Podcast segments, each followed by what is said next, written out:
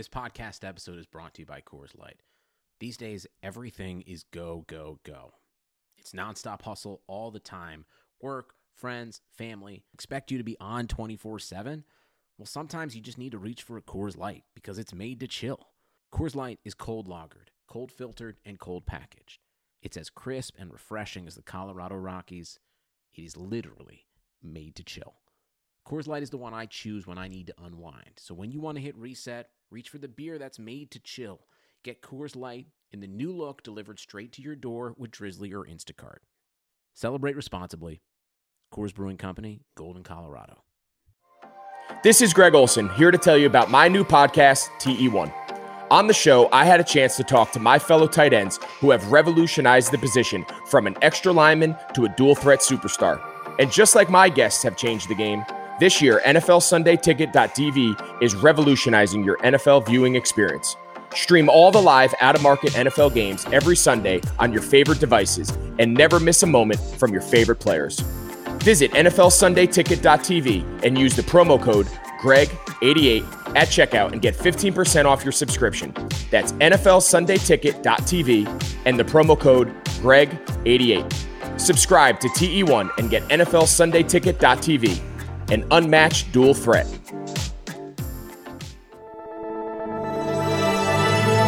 Blue Wire. Let's fuck this shit.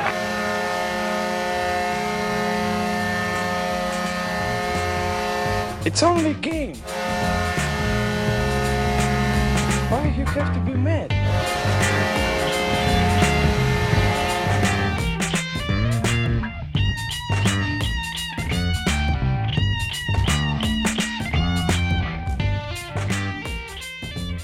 Hey guys, welcome back to Puck Bunnies, a podcast that's about sports. Definitely. We are presented by Blue Wire, and this week we're sponsored by Lifeway. My name's Christina. My name's Audrey, and this week we are so happy to welcome from The Athletic, from Peg City, way up north, Murat Ates, who is the beat writer for the Winnipeg Jets for The Athletic. So happy to have you.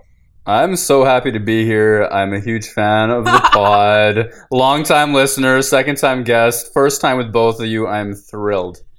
How have the last couple of days been? How's the adjustment period been going?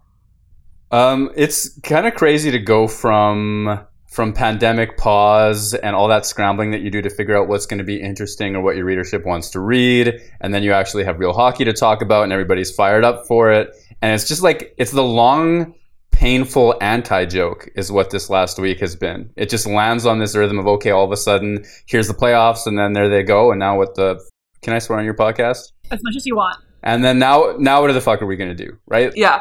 That's kind of where. Well, I'm right at. before Yeah. we started recording, I was telling Audrey how much I was looking forward to talking about like what the Jets are going to do. They have nothing in the pipeline, and it seems like they they're hinging all of their playoff hopes on a tenth pick. Yeah, that would be a bold play. Uh, that would be a bold strategy for sure. I, I think even last summer, before the season started, before Byfuglien was out, the Athletic Winnipeg preview of the Jets said there's going to be a retool. There's going to be a step back. This is not a contending team this year. It's a bubble team. It's a it's an eight nine mm-hmm. kind of team, and then Byfuglien goes out, right? So that's a problem, and that's something that Winnipeg is still reeling from. Dylan DeMelo. I don't know if the world knows. I don't know if the Puck Bunnies know yet how good Dylan Break DeMelo is as Let them know. He is so smart. He is such a smart player, and the like. You hear people talk about like players with big brains and who read the Hmm. game quickly and all that sort of stuff, and it's usually a cliche. And then the puck goes into his corner, and then he shoulder checks just like a driver. He knows where all five guys are, and he makes the breakout pass, and it's clean. And nobody was able to do it all year. So he's rotating a cube in his mind because his brain is so big, and he can just like He has fully developed his brain because he's in his mid 20s. So, scientifically speaking, he's as smart as he's going to get. And I'm glad that the Jets are going to be able to take advantage of that. get him out there. Well, they need to sign him is the thing. So all of a sudden, Winnipeg, like Winnipeg's defense was brutal all year. Like by defensive metrics, expected goals, all of that sort of stuff. Winnipeg's defense was awful. You watch them in their own zone, and they're doing the best they can, but it's in their own zone. And he was the first little bit of the Jets actually turning the tide against that. They were kind of 50-50 against Calgary. It was their special teams that let them down so badly, and the absence of Scheifele, of course. So you have Morrissey, you have Pionk, you have DeMelo, and then a bunch of young guys and prayers. And that is a problem. That is definitely a problem heading into the offseason. And, and the number one Well, in any other offseason, it would be the number one thing to worry about, but now they've got a second line center issue too. So it- it is a little bit troublesome in Winnipeg. Casting your mind back to the beginning of the season, which now feels about five years ago. 500 years. Did you have a vision for what this season was going to look like for the Jets or what it was supposed to look like? And how did that begin to differ over the And course of the season? Yeah, my, my vision was this it was going to be 50 50 to make the playoffs because I thought the defense was going to take a step back. I thought the forwards were as good as ever, and I had faith in Connor Hellebuyck. And it's weird because they were the ninth seed in the end, which makes it seem like I was right, but so much shit happened in, in between. And I would say, like, the moment that it veered off course was the day before training camp when mm-hmm. Dustin Byfuglien says that, hey, you know, I'm, I'm going to take a pause here. By the way, I'm not coming to training camp, just letting you know. Just letting you all know you need me, but I got my own thing to do. Came down to the wire. I know it's a little rude to give such short notice, but here we are. It's called self care. Look it up. yeah, that was exactly it. And that was the day before camp started, and then it just got weirder from there. You had um, you had Bryan Little take a puck that went through the ear hole of his helmet and they hit him in the head. He had an, he had needed to have ear surgery, but he also had a head injury with with his brain. And he's still reeling Yes. from that and hasn't played since then. You had injuries to Mason Appleton broke his ankle playing football before the Heritage Classic. It was supposed to be like a, a warm, soft, fuzzy moment for everybody. They're playing football outside. He breaks his ankle. I don't think they should be allowed to do that anymore. yeah, I I think stand that probably put an end to like the pre-heritage classic football tradition or whatever it probably is. I actually stand with uh, Justin Bourne. I don't think they should be able to play any games other than hockey. They can't play under the stadium. Nothing. No. they, they should It's be too bubble risky. wrapped. Yes.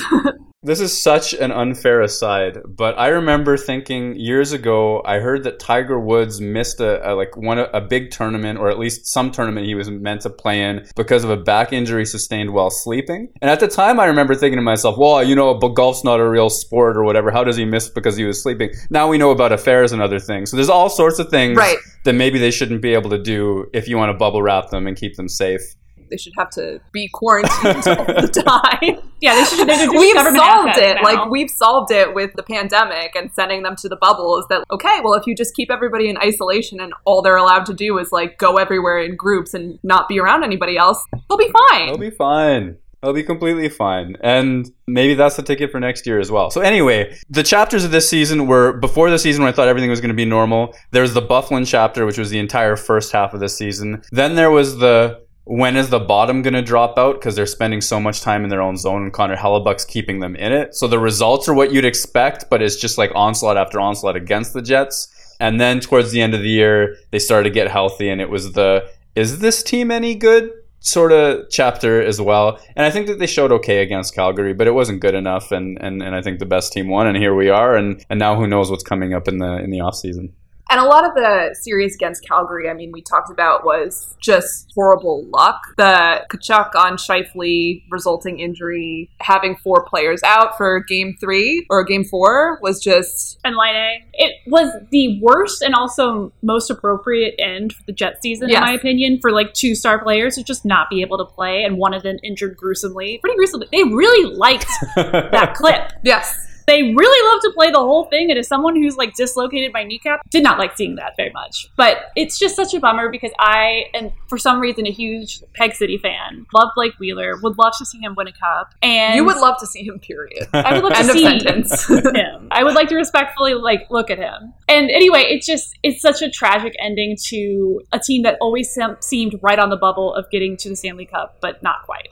Yeah, now it's a huge step. It feels like a huge step back. And you're so right. It was the most Jets ending. I mean, Scheifele out five minutes and 39 seconds. It was the end of his third shift. And it's kind of a freak play. I have I have opinions on, on the reach out of the leg on, on that. I don't think it's a safe play. I don't think he was trying to cut him or anything like that. But the instinct to just get a piece of him, that is going to hurt people, uh, whether it's as bad as it was for Scheifele or not. And then Laine and Appleton and then Perreault. And then Tucker Poolman taking a shot block off the face, coming back with like a baseball in his cheek and then still blocking shots after that. You know, it was very it was very Jets. It was very Jets. I have like a really random question. Does it hurt whenever the goalie gets slapped with the puck, or is he covered too much to feel it? Where? Like on- on like like if it if it got right in the chest. You see bruises on Connor Hellebuyck like through his padding and all that sort of stuff, depending. You do. Yeah. What do you think about his performance in these playoffs, and what does that say for his future with the franchise? Is he going to win the Vezina? He's gonna win the Vezina. It would be it would be ridiculous if he didn't. He had the best season by far, and I've said that to so many people since November. If it if he doesn't, I will flip a table or a pool or whatever I have to flip, Or Pool Man? or a pool man. I'll call up Tucker. Tucker Poolman is a great fucking hockey name. It is. It is. Connor Hellebuyck didn't steal a game, which is what he needed to do for Winnipeg to win. And is kind of what, when I thought everybody was going to be healthy, I thought it was 50 50. Then Hellebuyck steals a game, and so Winnipeg wins the play in and loses in round one. That's kind of how I saw it. But like to take some sort of conclusion from four games of play and say that this tarnishes the season or makes it makes him unclutch or or makes us worry about his future. I, I have no time for that. It's just such a tiny sample. The one thing that we have a big sample of is that when he plays the puck behind the net, sometimes shit happens, and that's going to be a concern. He loves to do it. He But I loves to play that. You puck. know, that applies to pretty much every goalie in the league, right? We're seeing some of that in the playoffs, and it makes me very uncomfortable. I get so nervous whenever I see like Mike Smith or Hellebuyck. I get so feet, nervous whenever I see Mike Smith. Period. End. But, Actually, I yeah. wonder if that's more of a trend. I mean, like, we don't have time to go into this, but I'd be really interested to see if goalies playing the puck is like a new trend because I feel like everybody's doing it these days, and they gotta stop. I don't feel like it's new because you can go back to like '90s Brodeur as like you know everybody talked about how many Yes. breakout, breakouts he started and how he changed the way teams dump pucks in and all that sort of stuff. But I honestly don't think that you cut back so many chances doing that stuff that it's worth it, especially when you give mm-hmm. up freebies from time to time. How much is the potential goalie assist worth to you? I guess.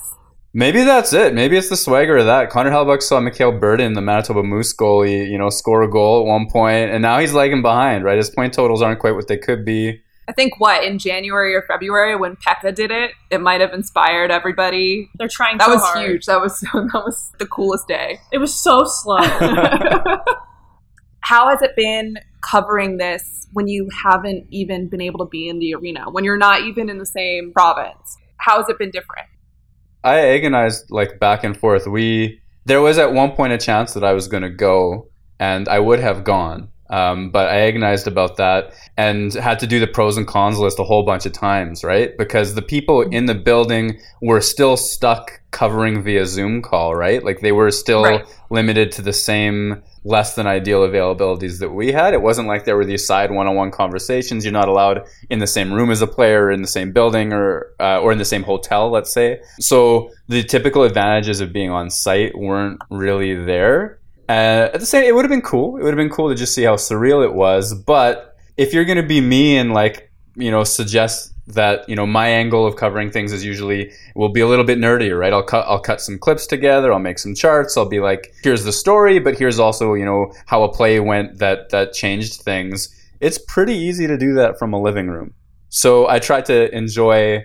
I try to enjoy a comfy chair and a, and a fresh cup of coffee in a way that I wouldn't otherwise get to do.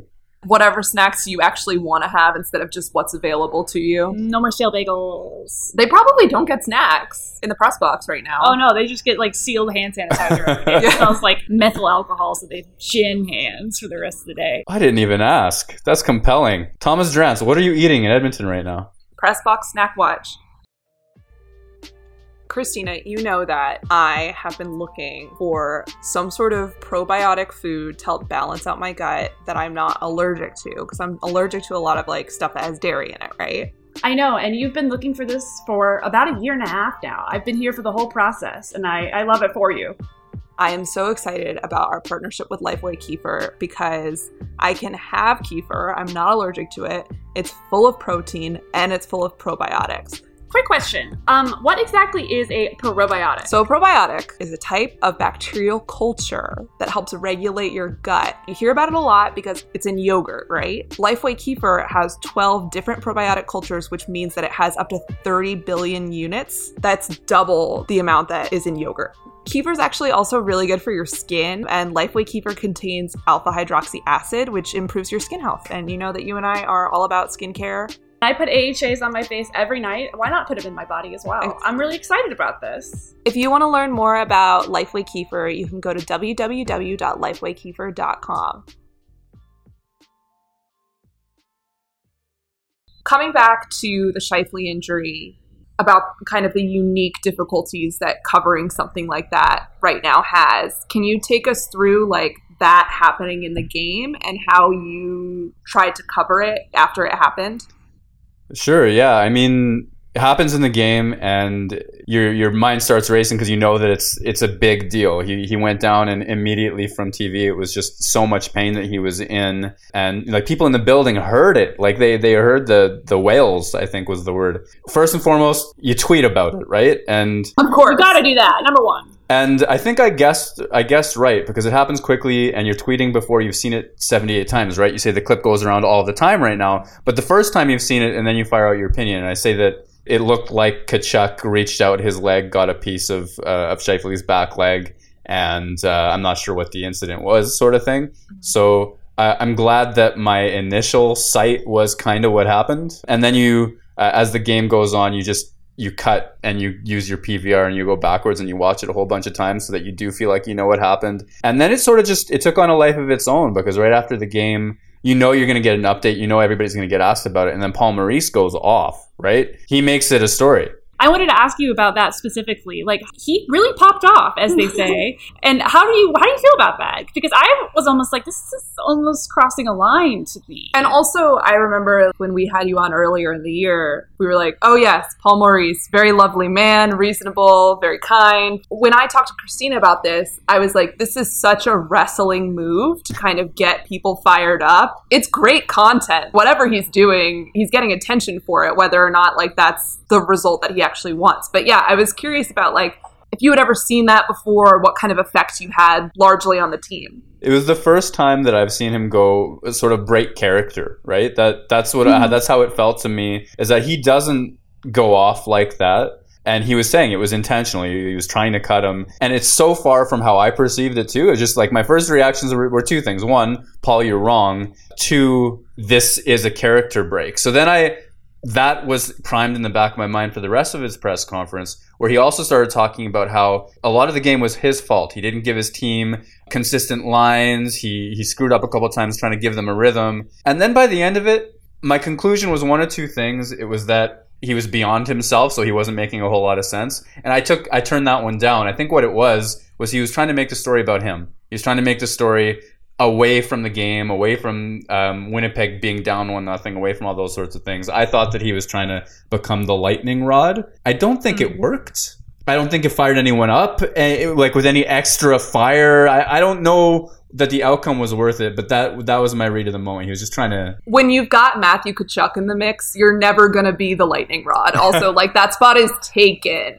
I saw the funniest headline today where it was like Mark Scheifele has forgiven Matthew Tkachuk. And I was for, like, oh, how benevolent. I know, I'm like, kind. thank you, thank you, Saints. Sweet- But sweet Mark. It happen to a worse person because, as someone who's watched a ton of Peg City games, you really just—it's such a joy to watch him play. He's such a nice man, and I'm I miss him. and please tell him that I hope he gets better. Will do. Yeah, he's so freaking nice. Is the thing. Yeah, so freaking nice.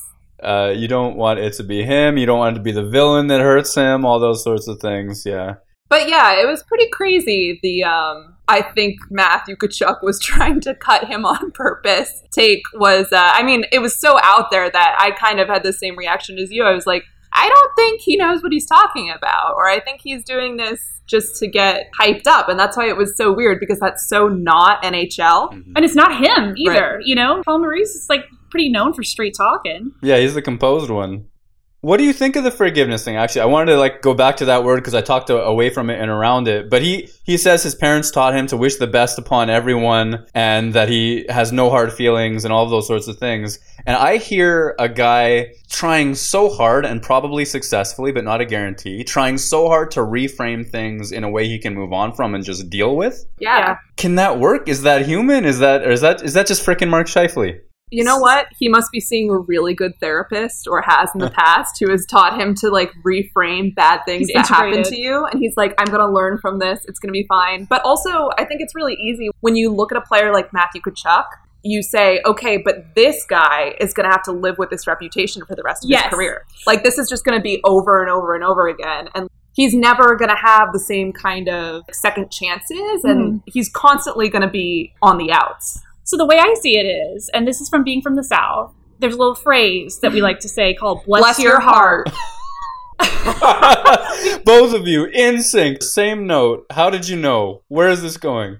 Uh, so I think that Mark Scheifele right now is embracing the bless your heart ethos, where he is so fucking bad at Matthew Tkachuk, and he's also not going to get dragged down to that level. That's right. That's right. So now what he's doing is just saying like, yeah, you know, fucking whatever. I hope he Frickin' you know, whatever. Frickin' freaking whatever. whatever. You'll get what's yours. It's almost this very Right. southern like zen. You know that you're a better person. You know that Yeah. you got you Yeah. got fricked up, but you're just moving along. And you're like, you'll get yours eventually, but it's none of my business. see what you're, sweetie. Right, exactly. And there's no doubt in my mind he seethed. Like Mark Scheifele seethed about this. He went to dark Yeah. places about this. But here we are, like a week later, and he's able to do that. Yeah, I believe you. Also, he's a billionaire, so yeah, he's fine. I mean, I'm really happy it wasn't The his Achilles. tendon or his Achilles. And I think also probably that has a little bit of to do with it. Like if it had been extremely, extremely serious, then I would not have blamed him for not preaching forgiveness at this point. Mm-hmm. Yeah, but six months or a year or a career in the worst case scenario, then yeah, you you go down some dark places and you could stay there. I could imagine. So what is the latest prognosis that you've gotten on his injury and actually on everybody's injuries? How's everybody doing? How's everybody? Um, Yeah. With Mark Scheifele, the idea was that it was going to be a few weeks and that's it. Uh, but that was pending more imaging and other tests as of Sunday. So I think what probably happened there is that there's been multiple opinions and multiple assessments of exactly the extent of things. So they're just trying to get everybody on the same page. This is my interpretation, not a fact. And it's almost definitely going to be relatively short term, but it's not 100%. Laine and Appleton, two, two or three weeks each. Bryan Little, we had a very sad conversation with Bryan Little today. Um, he's not retiring. He's not announcing his retirement.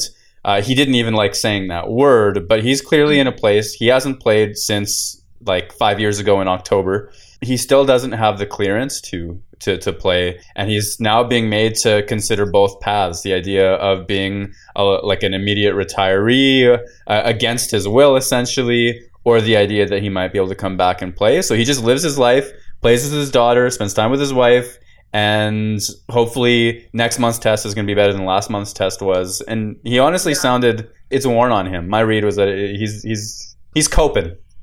I know that this has all happened very like I cannot believe that the draft lottery happened on Monday, which already feels somehow like it was 12 hours ago and 2 weeks ago. Right. Yes. Can you talk us through a little bit what these results mean for Winnipeg this coming off season and some moves that you might predict or want them to make if you're armchair GM? Armchair GM cap on. The, I for them to pick at 10 instead of 12, which is how they would have ended by points percentage, just looking at mm-hmm. the draft board feels way better than a two spot improvement. There's a chance of guys like Marco Rossi, who's just a brilliant player, scored almost at a Lafreniere level, but people are worried about his size. Like, what if he drops? Small goals, boys. No respect. They No don't get any respect at respect. No respect. And so there's a couple of really good players that might drop. There's also a ton of good talent available where at 10 you could imagine them getting somebody for sure that's quality, uh, whereas 12, 13, 14 is a little bit more of a gamble. So that's good for the Jets.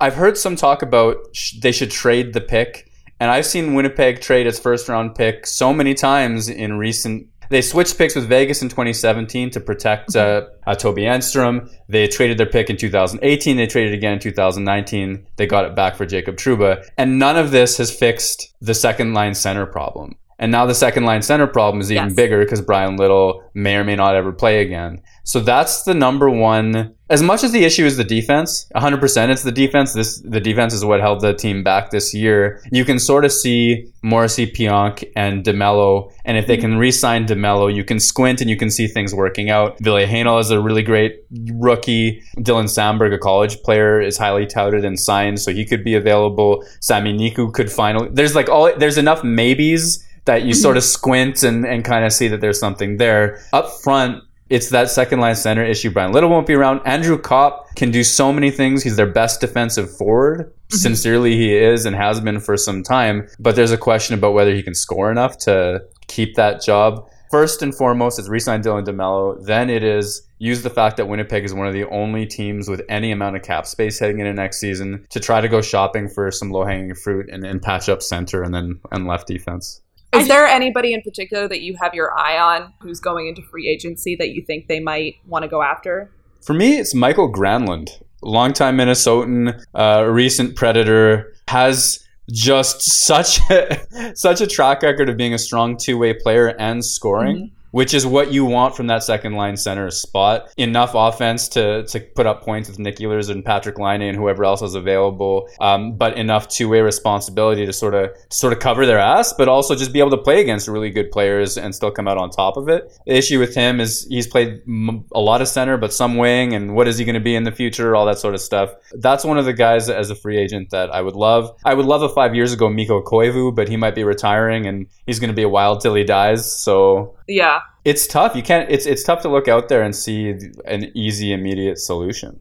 especially when like your pipeline has just been devastated. There's just nobody coming up, and I, that's sort of the question that I have for you: is how does that? How does a situation like that happen, where you just where some teams have a lot of developmental talent and then Winnipeg just doesn't?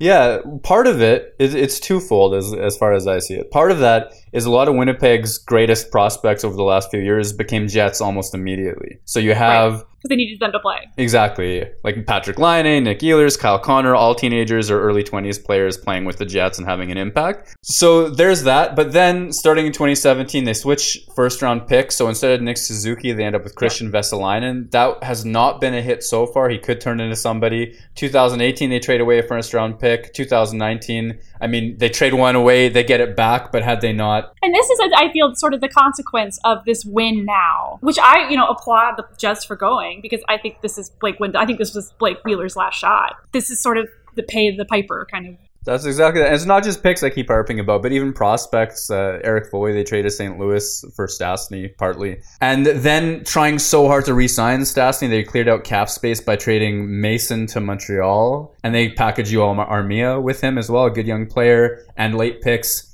There are so many picks and prospects moving out of Winnipeg in the last couple of years that here they are, and their pipeline is down, and the answers aren't there. Hey, they got hella cash though, so it's not all bad. Hella bucks. to bring things full circle, what is one thing that you've learned about the Jets covering them this season that you didn't know going in? This is your essay, your first day back at school Yes. essay. Five paragraph essay. what I learned during my winter vacation.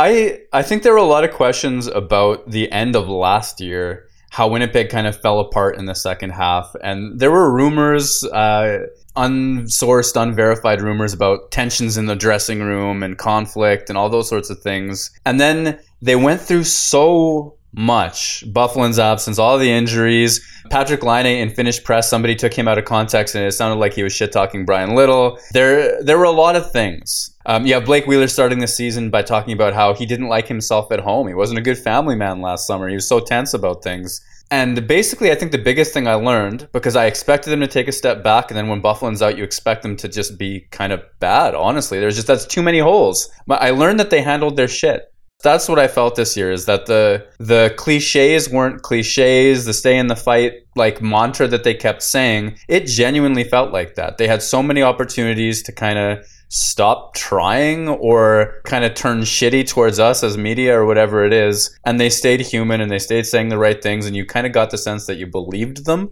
I don't know what that's worth going forward because you need good players too. You need to fix all the other problems. But I would say that was the number one challenge that they faced was just kind of keeping it together and doing and saying the right things. I think I honestly think they did it.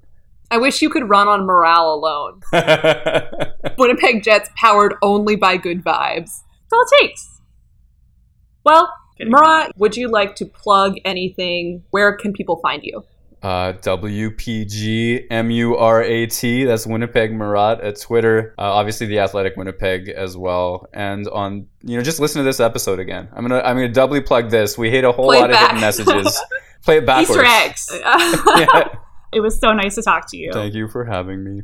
Bye. Thank you once again for joining us for another episode of Puck Bunnies. That was Murat Ates from The Athletic. Big thanks to him all the way from Peg City for covering the Jets season and their unfortunate playoff exit. Um, thoughts and prayers to Mark Scheifele, Patrick. Lining. Every Hope, thought, every hope they have a nice summer. And you can call in with your questions or suggestions for our next episode at 774 318 6952. You can find the podcast on Twitter at puckbunnies underscore pod. You can find us on Instagram at puckbunniespod. You can find me and Christina just floating around the internet ether, chilling, vibing. If you find us at the beach, leave us alone. Yeah, leave us alone. Don't talk to us.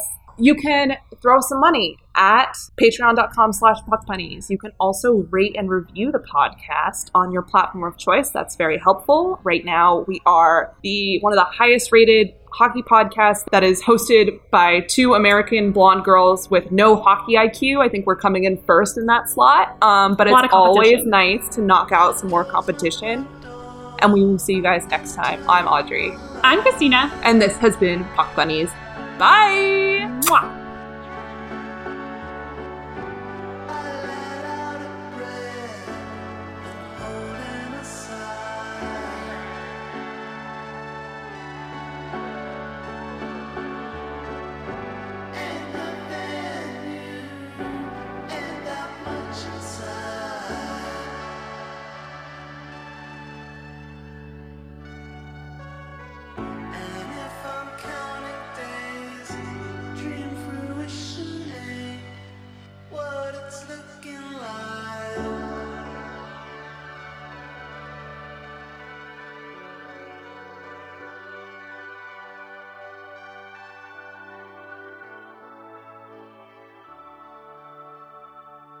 But strictly speaking, I'm still on track.